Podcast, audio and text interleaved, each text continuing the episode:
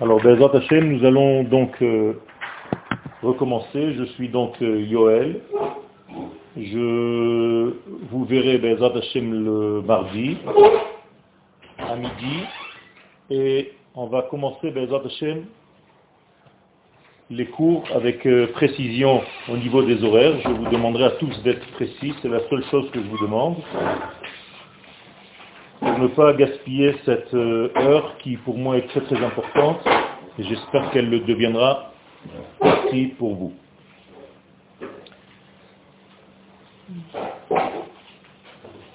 Ça fait 20 ans que je suis au Mahon, donc euh, un petit peu plus même, et vous allez avoir une approche différente concernant le judaïsme et la émouna d'une manière générale. Que je ne traduis pas par euh, la foi, mais par la capacité à révéler. Shalom ouvracha, essayez de ne plus être en retard s'il vous plaît.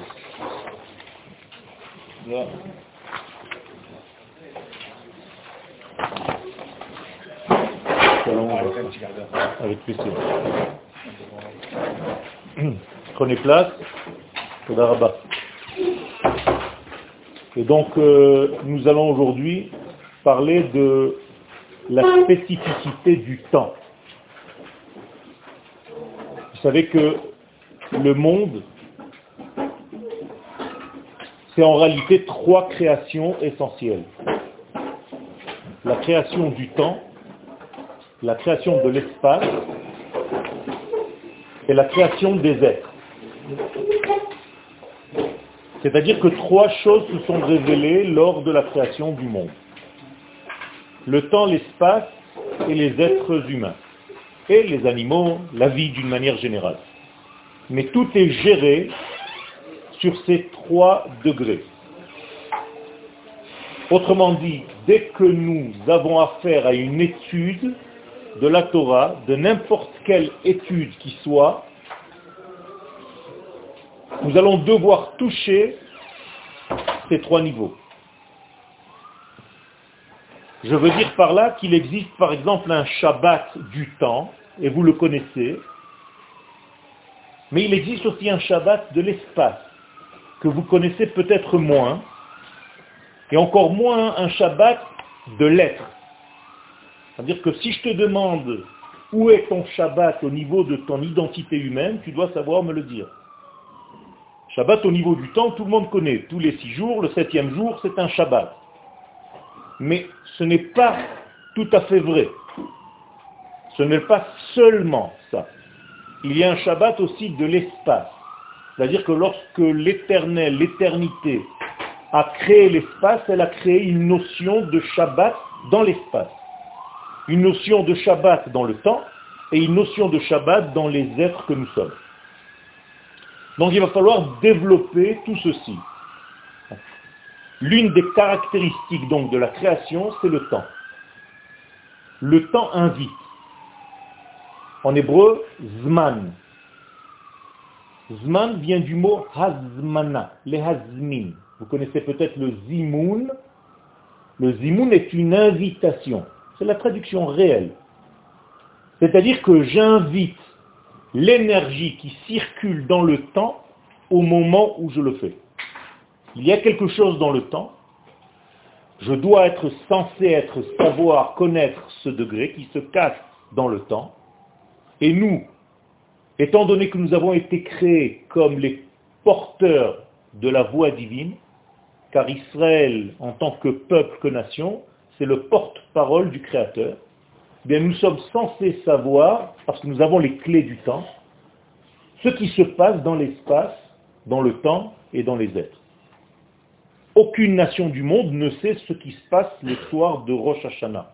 Nous, on a reçu les clés du temps, et le soir de Rosh Hashanah, pendant deux jours, on va s'occuper de quoi? De gérer le contact entre le monde et le Créateur pour l'année à venir. Personne ne connaît ce secret, sauf le peuple d'Israël. Pourquoi? Parce que nous avons reçu les clés du temps. Et les clés du temps, c'est la Torah. Les clés du temps, c'est la Torah qui nous l'a donné au niveau de l'espace aussi, donc les clés de l'espace, et les clés qui sont relatives aux êtres humains que nous sommes, et à toute la création, les animaux, les végétaux, le minéral, et tous les degrés. Donc il faut bien savoir que nous sommes dotés d'une capacité exceptionnelle qu'aucune nation du monde n'a jamais reçue. Ce n'est pas par hasard que la Torah, qui est le verbe de l'infini, est passée par Israël et non pas par une autre nation. Donc lorsque Dieu donne la Torah à Israël, ce n'est pas un essai, une tentative. C'est parce que c'est le seul peuple capable de recevoir la voix divine pour la transmettre au monde entier, et plus que le monde, au cosmos, à l'univers tout entier. Donc nous sommes en réalité les gestionnaires de la vie.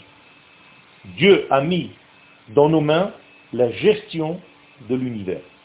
C'est une responsabilité énorme. Si Israël ne joue pas son rôle, le monde va mal. Lorsqu'Israël joue son rôle, le monde va bien. donc il faut nous laisser travailler.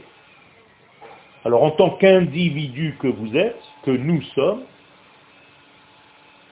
vous allez voir, c'est très simple, on nous demande une seule chose. Ne gênez pas. C'est tout. Ne dérangez pas le flux de l'infini qui descend. Ne soyez pas, ne devenez pas des obstacles au passage de la lumière.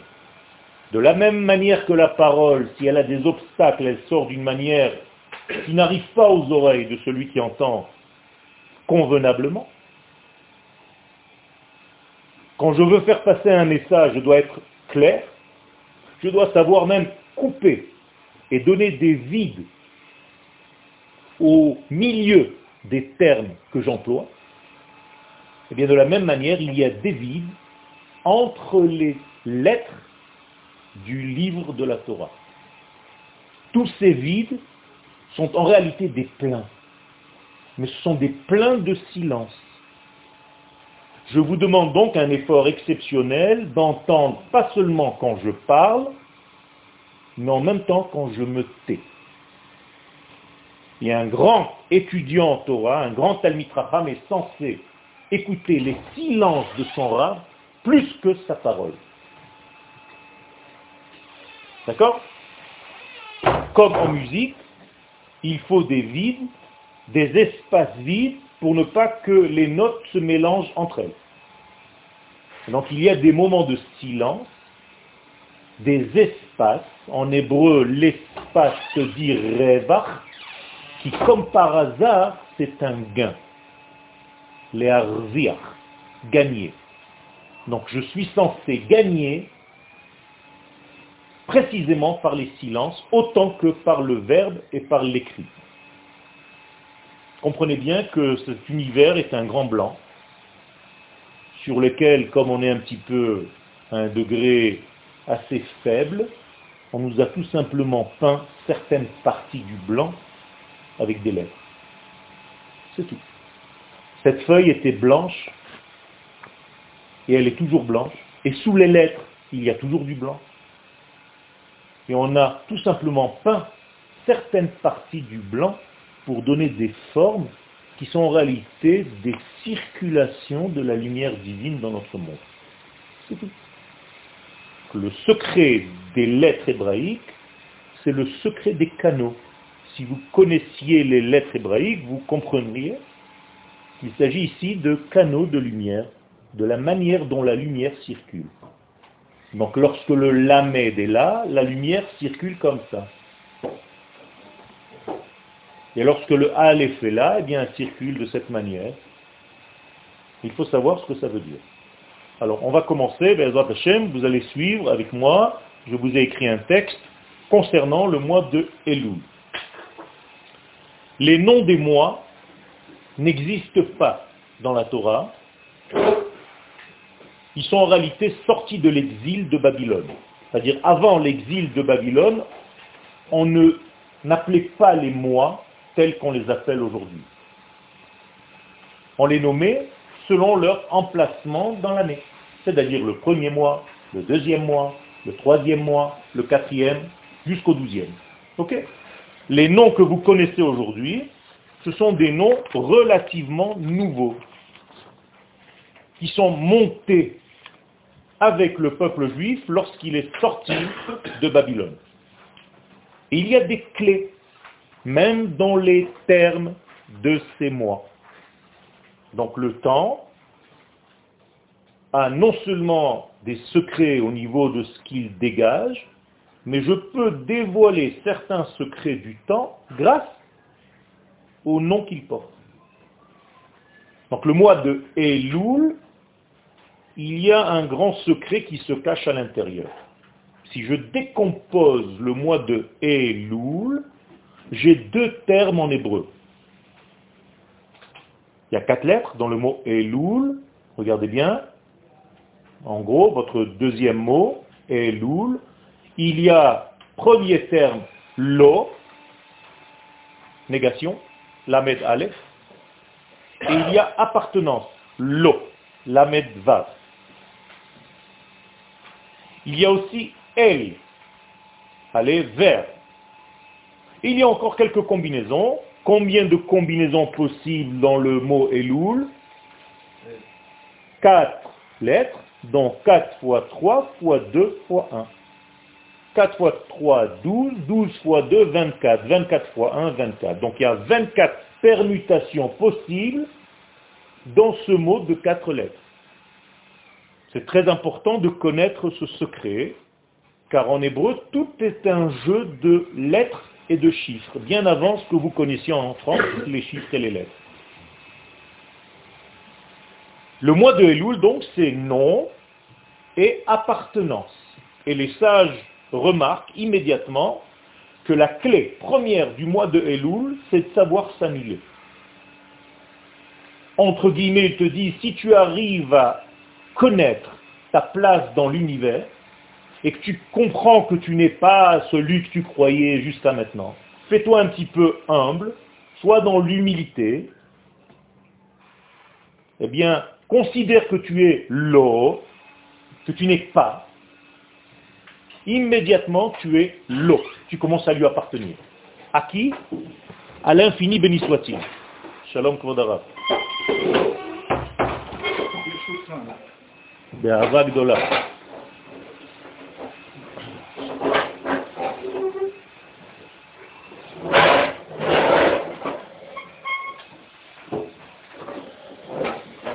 Et j'introduis la notion de Teshuvah maintenant, puisque nous appelons, nous avons l'habitude de connaître le mois de Elul comme le mois de la Teshuvah. Que s'est-il passé le mois de Elul de facto dans la réalité historique? Mon cher Rabbeinu est monté pour la troisième fois, dernière fois, pour rencontrer les valeurs de l'infini. Vous savez que Moshe Rabbeinu est monté pendant Trois fois 40 jours. 120 jours en tout. Eh bien, ici, le mois de Elul, le premier jour du mois de Elul, il est monté pour la troisième et dernière fois. Il a clôturé son retour le jour de Yom Kippourim. Avec quoi il est revenu? Avec les deuxièmes tables de la loi. Les premières se sont cassées. Ok? Alors on va essayer de comprendre. Puisque Moshe Rabbeinu est monté pour demander pardon à l'Éternel pour cette fameuse faute qui a conduit à la brisure des tables, eh bien il va falloir corriger.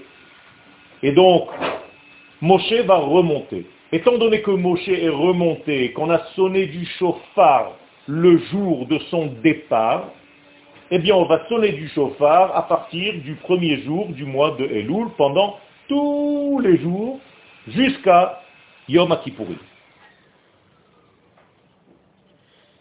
C'est un sujet à part entière, le chauffard, et nous, nous allons nous occuper du retour, de la Teshuvah. Bederech Klal, alors on va lire ensemble, ne vous inquiétez pas, je vous traduis au fur et à mesure. J'ai l'habitude que les cours soient très clairs.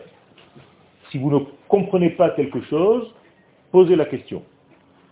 D'une manière générale, Yachadim Haga'ato shel Chodesh Elul, avec l'arrivée du mois de Elul, מתעוררת באדם הרגשה של רצינות יתר, הנוטה למועקה ולעצבות. Généralement, lorsque le mois de Elul arrive, étant donné qu'on nous a peut-être préparé ou d'une manière intuitive à l'intérieur de notre être, il y a une certaine notion de teshuva qui apparaît, et en même temps, elle est accompagnée par un sentiment d'angoisse, de peur, de tristesse. Moussa Gatshuva nitpas larov ke iyum mesuyam. Pourquoi?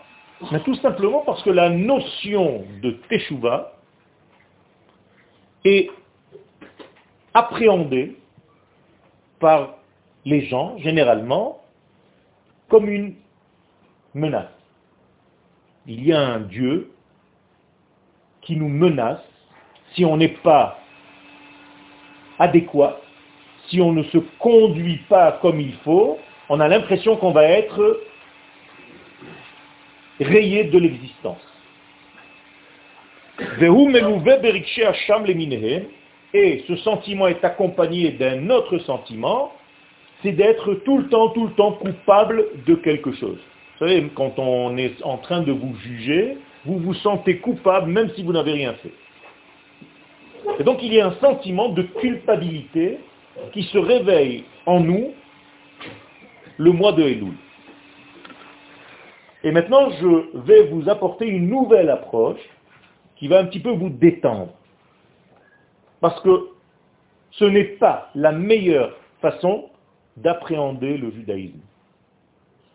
Au Machon Meir, vous allez apprendre un judaïsme qui n'est pas basé sur la peur, mais qui est basé sur l'amour et sur votre identité que vous êtes en train de retrouver et aujourd'hui, puisque vous êtes en train de vivre en Israël, ne serait-ce que pour l'année pour laquelle vous vous êtes inscrit au Machon Meir, sachez que vous êtes en train de revenir au niveau du lieu, au Shabbat de l'espace. Tous les pays en dehors de cette terre sont comme les jours profanes. La terre d'Israël, c'est le Shabbat de la planète. Donc vous êtes rentrés déjà, malgré vous, et tous ceux qui sont ici maintenant, sont dans le Shabbat de l'espace. Si vous étiez ici déjà Shabbat dernier, je suppose que vous étiez déjà là, eh bien vous avez vécu déjà deux Shabbats en même temps, simultanément, puisque vous étiez dans le Shabbat de l'espace et vous avez vécu le Shabbat du temps. Maintenant, on va retrouver le troisième Shabbat, votre identité. Et ça, c'est le travail qu'on va faire ensemble pendant l'année. Et donc, à la fin de l'année, Bezrat Hashem, vous allez vivre trois Shabbats en même temps. Extraordinaire. Quelque chose que vous n'avez jamais fait jusqu'à maintenant. Impossible de le faire ailleurs. Bien, je vous propose un cadeau qui vient du ciel. C'est un cadeau Baruch qui nous l'a donné. Vivre au niveau des trois Shabbats. Et alors là, vous devenez... Spider-Man, c'est de la rigolade à côté. Ça y dans le judaïsme, tout est en train de monter. Même tous les X-Men ont été inventés par des juifs qui voulaient voler en fait, pendant la Shoah. Qui voulaient sortir de leur emprisonnement. Et donc on a créé des personnages de dessins animés pour nous évader donc avec des pouvoirs incroyables. Mais en réalité, tout ceci, c'est quoi? C'est une donnée humaine qui existe chez nous, mais qu'on ne sait pas utiliser. Des grands sages d'Israël, le Hari Akadosh qui vivait à Tzfat, eh bien, savait voyager dans le temps, se téléporter. Pas besoin d'être Spider-Man ou je ne sais pas quoi, qui peut même pas le faire lui-même. C'est juste une araignée déformé. Le Hari Akadosh pouvait vivre simultanément dans deux endroits. Il pouvait parler à ton essence sans te parler. Incroyable. Est-ce que l'homme est possible d'arriver à ce degré? Oui, c'est en nous. Nous avons été créés avec des potentiels que nous ignorons jusqu'à aujourd'hui. Et la Torah que vous allez étudier ici va développer ces potentiels et vous, va vous permettre en réalité de vivre selon votre véritable niveau. Vous êtes des Boeing et jusqu'à maintenant vous avez vécu comme si vous étiez des mobilettes. Alors, Bezrat Hashem, on va tous ici avancer ensemble et arriver au niveau de l'essence qui nous appartient dans notre essence. pas de souci.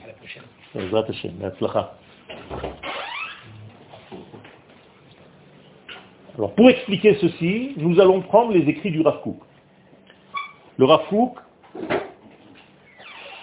qui est en réalité le maître à penser de cette yeshiva, est un des plus grands kabbalistes que le temps ait connu. Il a vécu il y a à peu près une centaine d'années. On a fêté son anniversaire la semaine dernière, l'anniversaire de sa mort, et aussi l'anniversaire de sa naissance avant-hier. Et il nous a laissé un océan d'écrits avec une sagesse extraordinaire. Alors regardez comment il aborde la notion de Teshuvah.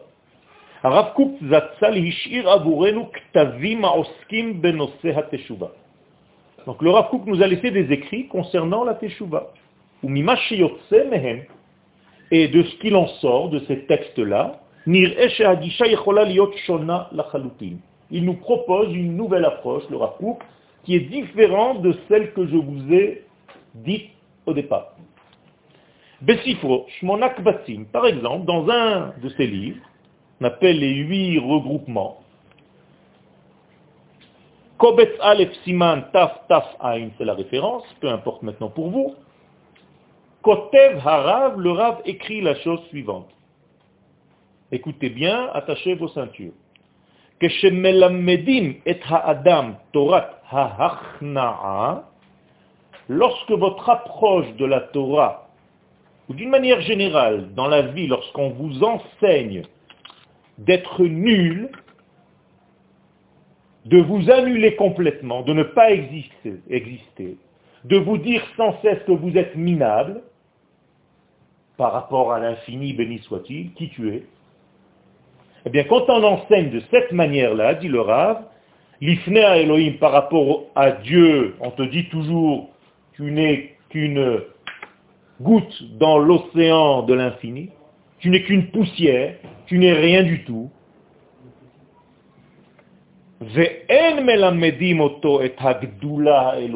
Sans pour autant enseigner la grandeur divine, c'est-à-dire on t'enseigne combien tu es minable, on t'enseigne pas combien Dieu est grand et qu'il aime Israël, mais kalkelim basé et.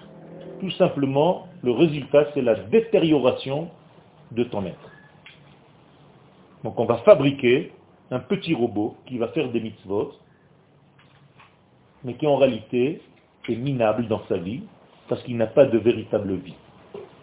Il va vivre avec une peur au ventre, il va faire des actes religieux qui vont le sauvegarder d'un cataclysme possible à chaque instant. Donc en réalité, l'homme va vivre dans une peur continuelle. Et le rapport avec Dieu va être un rapport de peur. Oh, j'ai intérêt à faire ça parce que sinon il va me punir.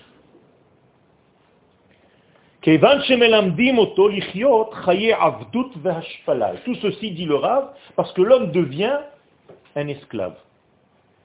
On lui enseigne une vie d'esclavage et de bassesse.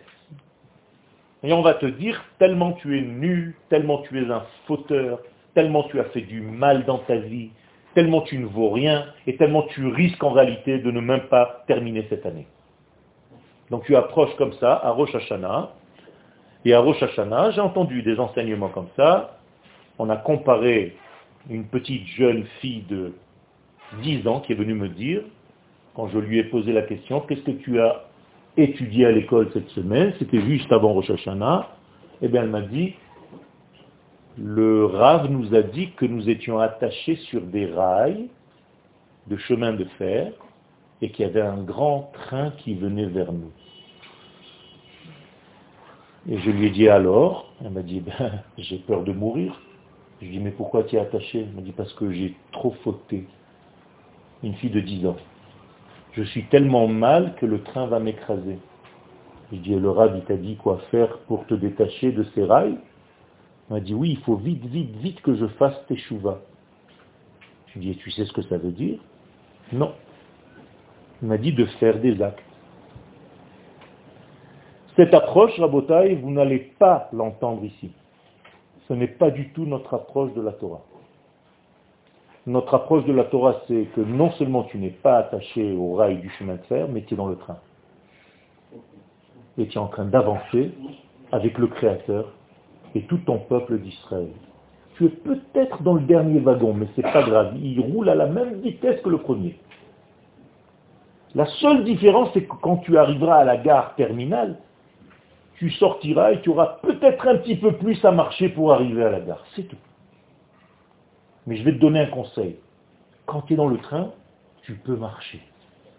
À l'intérieur du train, avance. Et passe d'un compartiment à un autre et tu vas te retrouver avec le pilote, si on te laisse rentrer. Et le pilote, c'est le bon Dieu. Donc tu n'as rien à craindre. Donc vous êtes tous maintenant ici dans un processus qui va vous amener vers la vie et ne considérez surtout pas que vous êtes Shalom des fauteurs qui n'ont rien à faire dans ce monde, qui viennent pour sauver leur vie avec le temps qui leur reste. Dans un autre livre, dans un autre siman, il écrit Adam shav me ahava. Si tu fais la teshuva par amour, par définition de ce que représente l'amour, la première personne qui doit te pardonner, c'est qui? Toi-même. Comme t'a dit le Rav Et Et qu'est-ce que tu dois te pardonner? Toutes tes fautes. Comment? Moi, l'homme. Je dois me pardonner à moi-même toutes mes fautes, dit le Rav Oui. Pourquoi? Parce que tu dois être capable de comprendre que toi, c'est ton ami le plus proche. Vous avez compris? Et comme j'ai un ami, et que cet ami m'a fait quelque chose de mal, qu'est-ce que je dois dire à mon ami?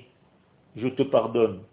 Nous sommes amis, je t'aime, je veux me réconcilier avec toi, je veux vivre avec toi une histoire d'amitié qui se développe, eh bien pourquoi tu le fais avec quelqu'un qui est extérieur à toi et tu ne le fais pas avec le premier ami, c'est-à-dire toi-même? Il y a un Ravni nous dit ici, fais comme tu le fais avec ton ami, sois capable de le faire avec toi-même, chez Sarich le et et tu vas draguer ton copain, en l'occurrence maintenant moi-même, en étant très gentil avec Yoel, al averot ben adam lachavero, comme les fautes que j'ai commises entre moi et lui. Incroyable. Et donc je dois tout faire pour, pour avoir son pardon.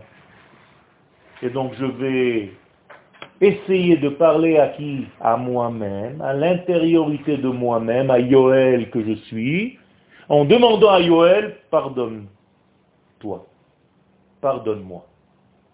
Et tant que ce n'est pas fait, qui ne pourra pas me pardonner? L'Éternel. Et voilà la suite.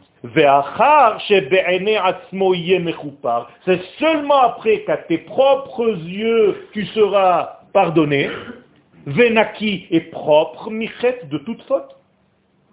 It kodesh. Alors le bon Dieu, avec la sainteté, béni soit-elle, va se réveiller sur toi. Sinon tu n'as aucune chance que Dieu t'approche. Incroyable. C'est-à-dire non seulement tu ne dois pas te sentir minable et pourri, mais tu dois te pardonner pour que Dieu te pardonne. Vous allez me dire, c'est de la psychologie pure, mais il fallait oser, en tant que rave d'Israël, d'aborder la notion de Teshuvah de cette manière, alors que la plupart des gens se disent, mais qui tu es pour te pardonner toi-même? C'est l'Éternel qui voit s'il te pardonne ou pas. Et voilà, on a fait pendant des années, et pourtant on est pardonné. Et on est Pourtant on est pardonné, vu qu'on est encore en nous. Bien fait. Ça veut dire qu'en réalité, il y a une relation qui dépasse ce que vous pensez au premier degré. D'ailleurs, qu'est-ce que ça veut dire en français pardonner? Pardonner. Écoutez bien les termes. Il y a donner et il y a pardonner, c'est-à-dire donner au-dessus du don. Donc là, je donne, et quand je suis un petit peu plus haut, je pardonne. Alors si j'étais à ce niveau-là, je ne pourrais pas te pardonner, parce que la relation basse entre nous, j'ai envie de te frapper. Mais si je monte et que je suis par-dessus, eh bien je peux pardonner. Donc je dois voir la réalité avec un autre degré de vision. Et c'est ça qui va me permettre de devenir beaucoup plus souple. Donc les gens qui sont coincés dans un système quelconque, en réalité sont coincés dans un degré où le pardon n'existe pas parce qu'il est encore frais, tout est là. Je dois survoler, je dois monter, je dois lâcher prise pour être capable de pardonner. L'histoire de Caïn et. L'histoire de Caïn et de Hevel, c'est en réalité le premier film de l'histoire humaine. De ce film, je dois apprendre comment réagir dans ma vie. Hein? Caïn et Hevel, vous pouvez les considérer comme deux personnages, et vous pouvez les considérer comme un seul et même personnage. Dans une partie s'appelle Caïn en hébreu Kinyan, c'est-à-dire tout ce que j'acquiers dans ma vie, et l'autre partie du même personnage qui s'appelle Hevel, c'est-à-dire le souffle, donc la spiritualité. Ouais, mourir. C'est la même personne. Bien. Ça veut dire que la personne aussi, elle peut mourir complètement. Ah, il y en a un seul qui est mort. Après, il est mort, le deuxième aussi. Il a après. Après. Ça veut dire que dans ta vie, tu peux à un moment donné tuer ton, ton âme ou ton corps. Tu connais pas des gens qui vivent seulement avec l'âme et le corps est mort? Tu ne connais pas des gens inversement qui vivent seulement avec le corps et l'âme est complètement éteinte? Tous les gens qui sont aujourd'hui angoissés, tous les gens qui sont dans Ras de Shalom, dans la dépression, c'est quoi? C'est exactement ça. C'est des gens dont une partie de leur être est morte. Il faut la faire revivre. Et donc la relation entre Caïn et Hevel, c'est une relation que tu as avec toi-même à l'intérieur. Et tâche de ne pas tuer ton Hevel. Car si on se réfère à l'histoire biblique, qui a tué qui? Caïn, donc le corps a tué l'esprit. Donc si le corps tue l'esprit, tu n'es qu'un corps qui marche dans ce monde sans avoir aucune idée de ce que tu fais là. Il y en a beaucoup des gens comme ça, je vous garantis, malheureusement. Donc vous voyez, ce n'est pas une histoire qu'il faut prendre au premier degré. La Torah est intelligente. À condition que tu pénètres à l'intérieur du texte et que tu comprennes.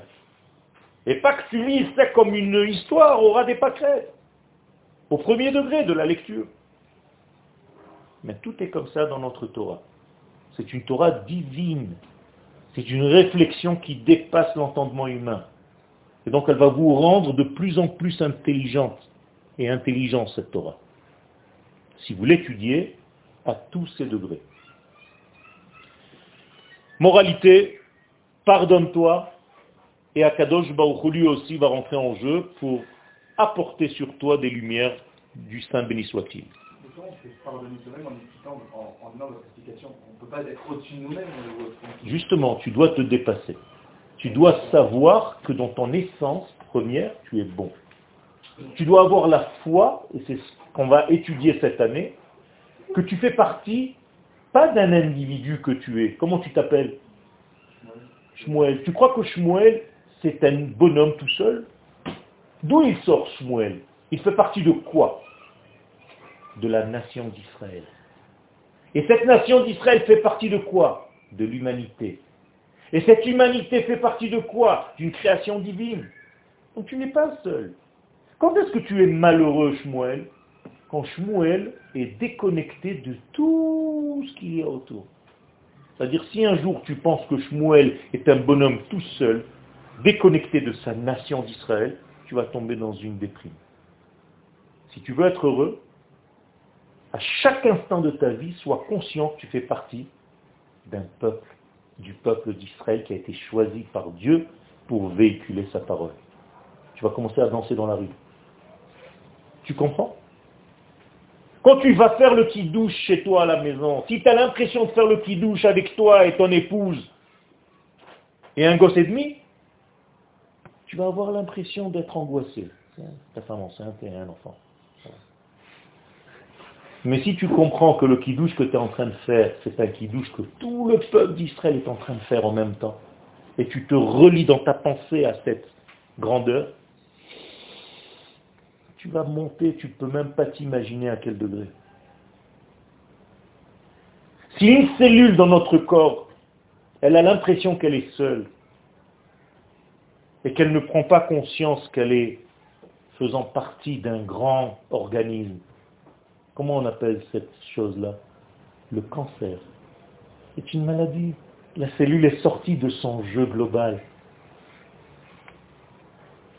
Mais quand la cellule a pris conscience qu'elle fait partie d'un univers tout entier, eh bien chaque cellule va faire ce que l'entité va lui demander.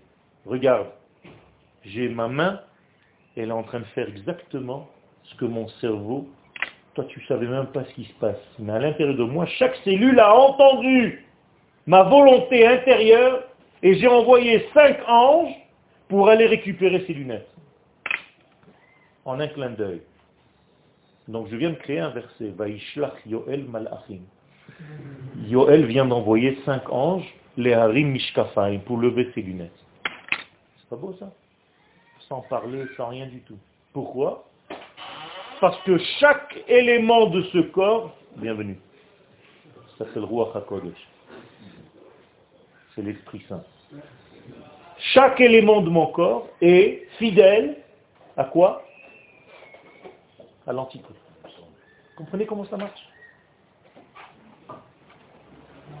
Si on était comme ça, nous aussi, comme des doigts du grand univers, et chaque fois que la pensée universelle de l'univers donne un ordre, je m'y applique, on aurait été autrement qu'aujourd'hui. Aujourd'hui, on n'entend rien, on ne voit rien. C'est comme si maintenant je prends une glace et au lieu de la manger, je me la rentre dans l'œil. C'est comme ça qu'on fait. On a des problèmes moteurs, on a des problèmes de vision.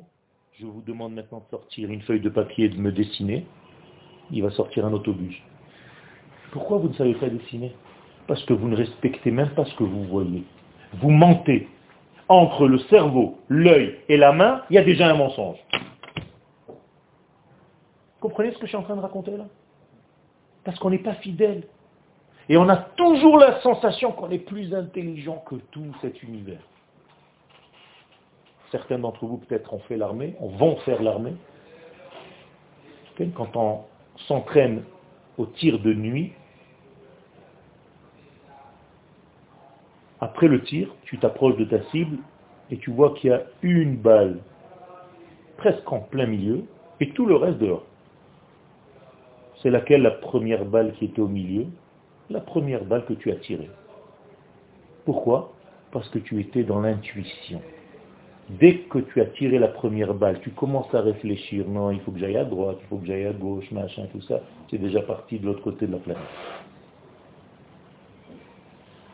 On n'écoute pas, on n'est pas à l'écoute, on n'est pas disponible à l'écoute de notre être. Et ça, c'est ce qu'on vient étudier quand on étudie la Torah. La Torah, ce n'est pas un amassis de textes. On va vous bourrer la tête avec des Mishnayot et des Gmarot et des machins. C'est pas ça le but. C'est pas de savoir beaucoup. C'est que ce que tu sais, tu le sais bien. Donc ne vous affolez pas. Il vaut mieux étudier une page, mais entièrement, fort. Moi, je m'en fiche de terminer les cours. L'essentiel, c'est que quand vous sortez d'ici, vous avez quelque chose dans le cœur, dans la poche. Dans un autre texte, nous dit le Rav vous êtes en hypnose ou ça va Vous avez l'impression d'être comme des poissons euh, hypnotisés Ça va Lâchez-vous, hein, ne vous inquiétez pas, je suis un déconneur. Hein. Détendez-vous. Je vous ai dit, je suis avec une seule chose, je suis difficile. Une seule. Les horaires. Si vous ne respectez pas les horaires, parce que moi je les respecte, vous ne rentrez plus en cours. Et j'avertis une, deux, trois fois. Après la troisième fois, c'est fini. Donc je suis gentil, comme ça, trois semaines, vous avez le temps de vous habituer. Après, d'un coup, vous comprenez même pas ce qui se passe. C'est là Donc, dans un autre texte, nous dit le Rav, Adam Leha encore une bombe, de la même manière que l'homme doit avoir foi et confiance au maître de l'univers, car il doit finir aussi par avoir foi en lui-même. Extraordinaire ça. Et toi, tu crois en Dieu, mais tu ne crois pas en toi. La plupart des gens, c'est comme ça. Ils ont confiance en Dieu, soi-disant, hein, parce qu'ils sont religieux, ils sont obligés de dire ça. Moi, j'ai confiance en Dieu, mais moi, je ne me fais pas vraiment confiance. Ça ne veut rien dire. Qui est Pourquoi tu devrais avoir confiance en toi? Ben Parce que tu t'es levé ce matin. Tu dormais bien, non, cette nuit? Tu t'es levé ce matin. Il y en a qui ont pas bien dormi, apparemment. Mais tu t'es levé ce matin. Et donc si tu t'es levé, ça veut dire que quoi? Que quelqu'un te veut encore. Il veut de toi encore. Il a besoin de toi encore. Donc tu as encore un élément important dans l'univers. Extraordinaire. Rabbi Nachman de Breslev disait que tant que tu n'es pas né, on s'en fiche complètement de toi. Mais dès que tu es né, que tu es arrivé dans ce monde, le monde ne peut plus exister sans toi. Oh, magnifique. Donc aujourd'hui, le monde ne peut pas exister sans vous. Sinon, vous ne serez pas là.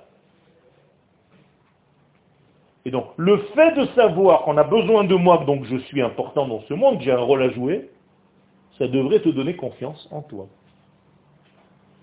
Sinon, tu ne pourras pas vraiment avoir confiance en Dieu parce que tu n'as pas confiance en toi. Ça revient à ce qu'on a dit tout à l'heure. Si tu ne te pardonnes pas toi, Dieu ne te pardonnera pas.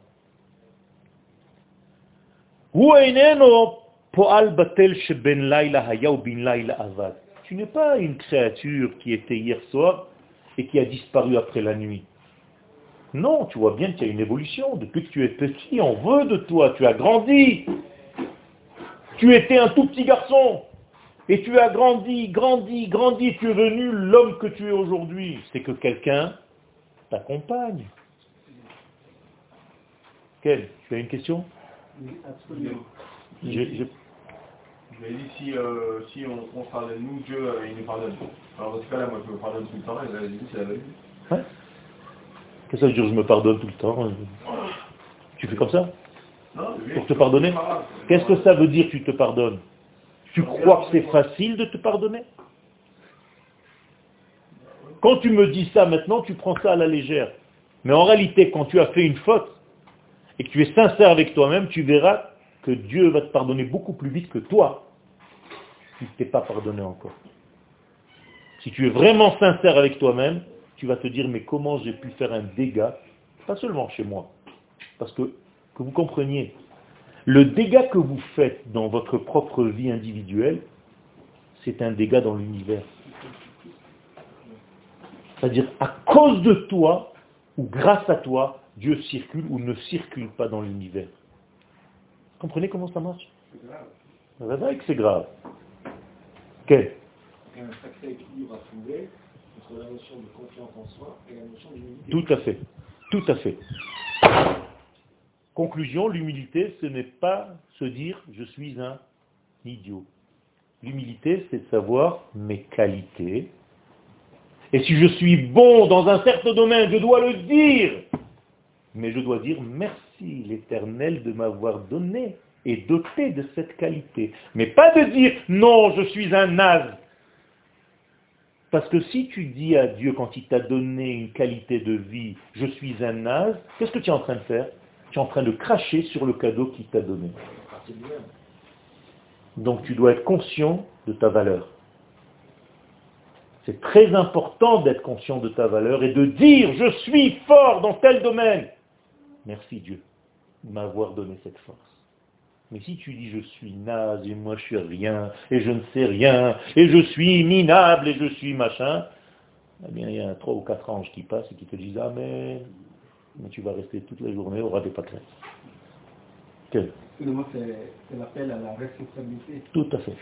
C'est ça exactement le judaïsme. C'est l'appel à la responsabilité que tu as dans ce monde. Et tu dois te poser la question, qui je suis dans cet univers? Qu'est-ce que j'ai fait aujourd'hui pour faire avancer l'idéal global qui est de dévoiler Dieu sur terre? Qu'est-ce que j'ai fait aujourd'hui pour ça? J'ai un maître en Torah. À chaque fois que je le vois, il me pose une seule question. Qu'est-ce que tu as fait aujourd'hui pour ta nation? À chaque fois que je m'en vais, je suis angoissé. C'est vrai. Qu'est-ce que j'ai fait aujourd'hui pour la nation d'Israël tout entière et pour que Dieu se dévoile un petit peu plus sur terre? Alors, Ce soir, quand je vais me coucher, je dois me poser la question, est-ce qu'il y a plus de divins sur terre grâce à moi aujourd'hui ou pas? Comprenez la question? Est-ce qu'il y a eu plus de circulation d'un flux absolu grâce à moi ou bien est-ce que j'ai bloqué parce que je suis un tuyau bouché? Est-ce que j'ai bloqué par mon canal à moi le flux de l'éternel? Est-ce que se pardonner à soi-même, c'est pas... Euh, en fait, si on se pardonne à nous-mêmes, c'est directement Hachem qui nous pardonne. Exactement, tu as tout compris. Au moment où tu t'es pardonné réellement, tu peux savoir que Dieu vient de te parler. Tu ne vas pas entendre sa voix, parce qu'on n'a jamais entendu des voix, hein. ne tombez pas dans la folie. Hein. Comme dans les films, je suis l'éternel. Ça c'est pour les, enfants. Hein. C'est une voix intérieure qui te parle, la même voix que vous avez entendue pour venir au Mahon Meir. On est tous des canaux de, Exactement. de Tous des canaux, plus ou moins avec une force, de la lumière divine. Pas seulement toi, hein, même ce stylo. Même le chat qui est chez moi à la maison. C'est tout. Quel Là, on avait dit que Dieu il allait nous pardonner plus vite que nous, on, se pardonne. Et là, il vient de dire euh, c'est en contradiction. Ça veut dire qu'en réalité, il attend juste que tu te pardonnes. C'est ça que ça veut dire. Et si euh, il pardonne avant que je me sois pardonné Ça n'existe pas. Ça n'existe pas. Parce que toi-même, tu t'es condamné. Et si tu es condamné dans ton être, tu ne peux pas vivre librement ta vie de Israël. Quel euh, je, pense que je comprends un peu le souci qu'il évoque. Vous savez, on n'est pas, il faut qu'on soit battel à Dieu. Exactement. C'est pour ça que j'ai commencé le cours en disant, si tu es l'eau, si tu te battelles, c'est-à-dire si tu te t'annules à ce grand jeu, on va dire, tu deviens l'eau qui lui appartient. Quel? Comment on fait quand, on fait pardonner nous-mêmes? Tu vas l'entendre, tu vas le savoir, tu vas le sentir. Tu vas le vivre, tu vas te sentir, tu vas, tu vas être heureux, tu vas être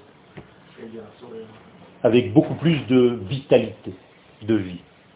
Si tu as une peur, une angoisse, une envie de dormir, tu n'as pas envie de recevoir des téléphones, tu raccroches à tout le monde, tu n'as pas envie de parler, tu as envie que de t'allonger. Dès que tu vois un lit, la position allongée t'appelle.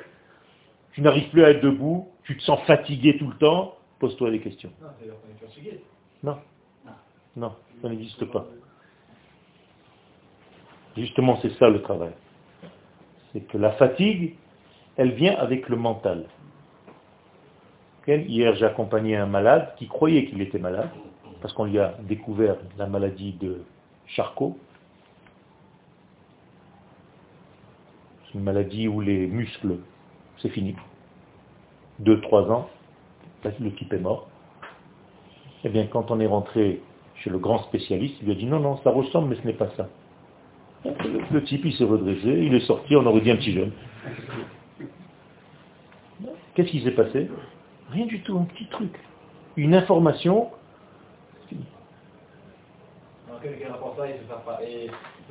Ça veut dire que quand tu te sens avec une énergie renouvelée en toi, et une confiance en toi, et une sensation que tu peux démonter des montagnes, et que tu peux réussir tout ce que tu vas faire aujourd'hui. Il y a des jours comme ça, la fin. Il a fait, exactement la même chose. Eh bien justement, si tu n'aurais pas la même confiance. Ça va venir te déranger, ça va venir faire une ombre sur cette confiance-là.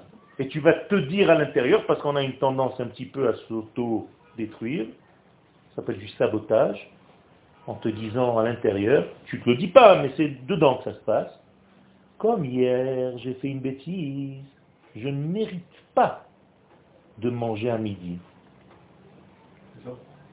Et ça, c'est interdit par la Torah. Parce que là, tu as pris la place du Créateur. Et tu as commencé à décider de tes propres punitions. Là, tu vas finir dans un asile de fous. Donc il faut faire très attention avec tout ça. Les. Hein? Les genre, comme hier j'ai fait quelque chose de bien, je vais faire quelque chose de bien aujourd'hui. Ça va te donner une énergie, oui. Non. Si là, je fais quelque chose de bien et je ne fais pas la même chose euh, le jour d'après ou quelque chose de mieux. Tu ne peux pas faire la même chose. Ou quelque chose de mieux, bah, ça, ça va Tu ne peux pas, ne compare pas, avance. Les temps changent, la vie change, le monde a changé depuis hier à aujourd'hui. Ne compare pas. Fais ce que tu peux faire au maximum maintenant. Fais attention à ça. Ne rentre pas dans hier j'étais comme ça, aujourd'hui un peu moins, arrête. Il y a des moments où c'est un petit peu plus bas, plus haut, c'est pas très grave. Avance. L'essentiel c'est de ne jamais s'arrêter. Ok Et Dieu, il en a pas marre de nous genre Non, euh, t'inquiète pas. En avoir marre, c'est d'abord être soumis à la notion de temps. Chez Dieu, le temps n'existe pas. Donc n'existe pas. mais nous, il existe, Non, Donc toi, tu peux en avoir marre de toi-même. toi, tu peux en avoir marre de toi-même. Avant que Dieu ait marre de toi. Ne t'inquiète pas. Ça ne marche pas comme ça. Top. Est-ce qu'il faut apprendre justement à ne pas se mentir déjà ça Exactement. Il faut apprendre à ne pas se mentir. Il faut apprendre à devenir de plus en plus cohérent et fidèle à ce que tu es dedans. On appelle ça en hébreu toho kebaro. Sois dedans ce que tu es dehors. Ne sois pas deux personnages, un déguisement. Arrête de te déguiser. Arrête de faire semblant d'eux. Essaye d'être toi-même fidèle à ta source. Et d'ailleurs, si je vais plus loin maintenant, tout le jugement, entre guillemets, que vous allez, que nous allons avoir face à l'éternel, c'est tout simplement par rapport à quoi on va me juger? Par rapport à ce que je suis dans mon essence. Donc on va placer l'essence Yoel, et on va placer le résultat que vous voyez devant vous, Yoel. Donc il y a l'étalon, et il y a le Yoel visible qui vit. Et Dieu va faire la comparaison entre ce que je suis réellement et ce que je vis de ce que je suis. Et le décalage qui est entre les deux, ça s'appelle l'enfer. L'enfer. Parce que l'enfer en hébreu veut dire un grand vide. Et si vous voyez les deux comme ça, ça veut dire qu'il y a une délicatesse entre ce que je suis dedans et dehors, ça s'appelle délicat. En hébreu, Eden, jardin d'Éden, Gan Eden, délicatesse. Enfer, délicatesse. Comme les Teletubbies. Enfer, délicatesse. Donc il n'y a que des influences. Alors, c'est-à-dire que nous, on ne peut pas se tenir totalement responsable, sinon on ne se pardonnera jamais. Donc on est influencé par des forces, qu'on peut appeler etc., qui est extérieure, et qui, lui, nous incite, on tombe dans son péjament, donc on se déconnecte, mais on ne peut que se pardonner au final. Une influence. Obligé de te pardonner si tu veux continuer à vivre. Et avancer. Sinon tu te suicides. C'est Rosh Hashanah approche. Comment est-ce qu'on appelle Dieu? Melech Comment on l'appelle? Comment on l'appelle? Le, le chauffard, c'est pas pour appeler le bon Dieu. Hein.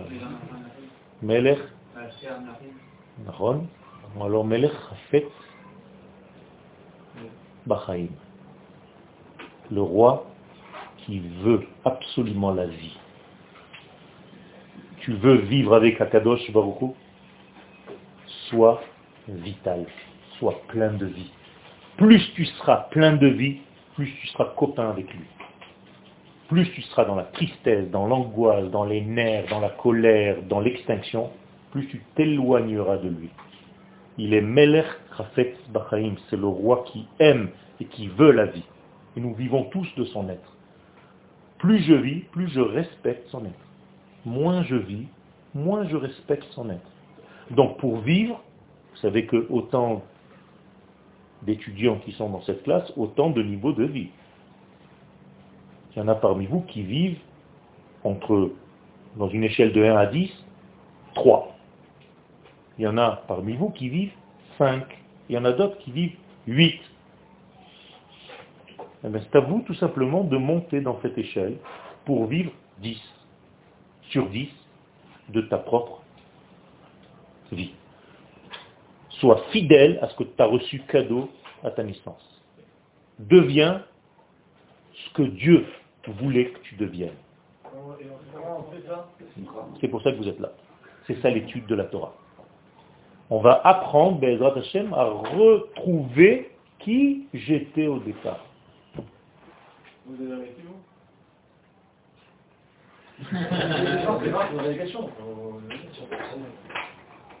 J'ai pas encore réussi. On est tout le temps dans une évolution permanente. Vous voyez le... Vous voyez le... Comme toi. Des fois oui, des fois un peu moins, des fois moins. T'inquiète pas. On est tous dans le même bateau et on avance. Mais Baruch Hashem, et vous ne le savez peut-être pas encore, mais vous allez avoir des enseignants, et je ne veux pas faire honte à certains d'entre eux, qui sont d'un niveau que vous ne pouvez même pas imaginer dans ce, cette yeshiva. Des kabbalistes d'un niveau qui est d'un autre monde, que vous avez la chance d'avoir en tant qu'enseignant ici. Donc prenez cette année au sérieux, rentrez réellement dans l'étude, prenez-vous au sérieux, vous allez commencer à comprendre que vous êtes important dans ce monde. Vous allez voir que vous allez devenir énorme. Pas hein, en taille, mais vous allez grandir dans tous les domaines de la vie. Je vous souhaite, Bézard Hachem, une belle année. Je nous souhaite ensemble un bon partage. Et je suis très très ouvert, très cool. Vous pouvez me poser des questions, vous pouvez me demander parfois des rendez-vous si vous avez besoin avant le cours.